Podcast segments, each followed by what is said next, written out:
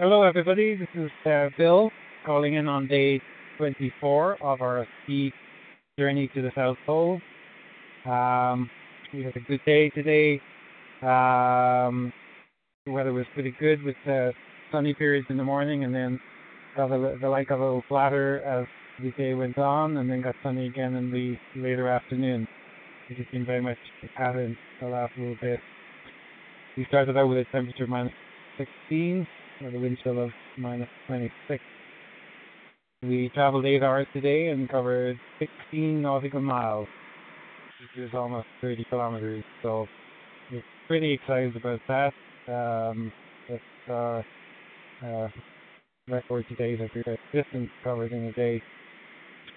So uh, that's, that's uh, a real boost to us as we get close to the halfway point of our expedition.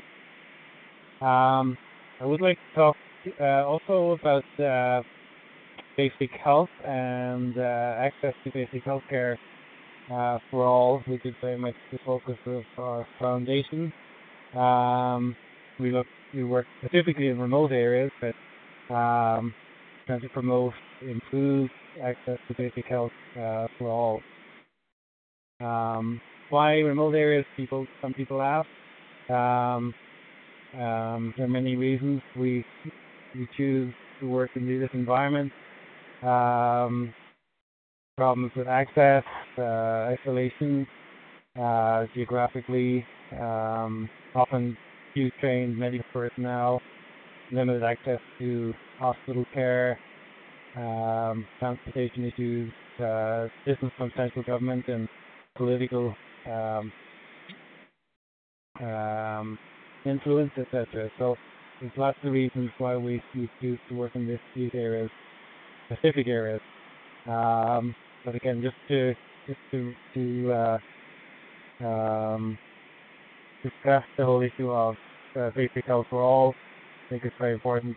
Uh, we all work towards that goal, um, both in the developed and the developing world. So that's it for tonight. Uh, everybody's doing well. Just had supper, and uh, looking forward to another day tomorrow in Antarctica.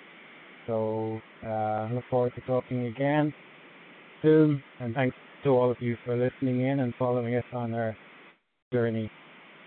Good night.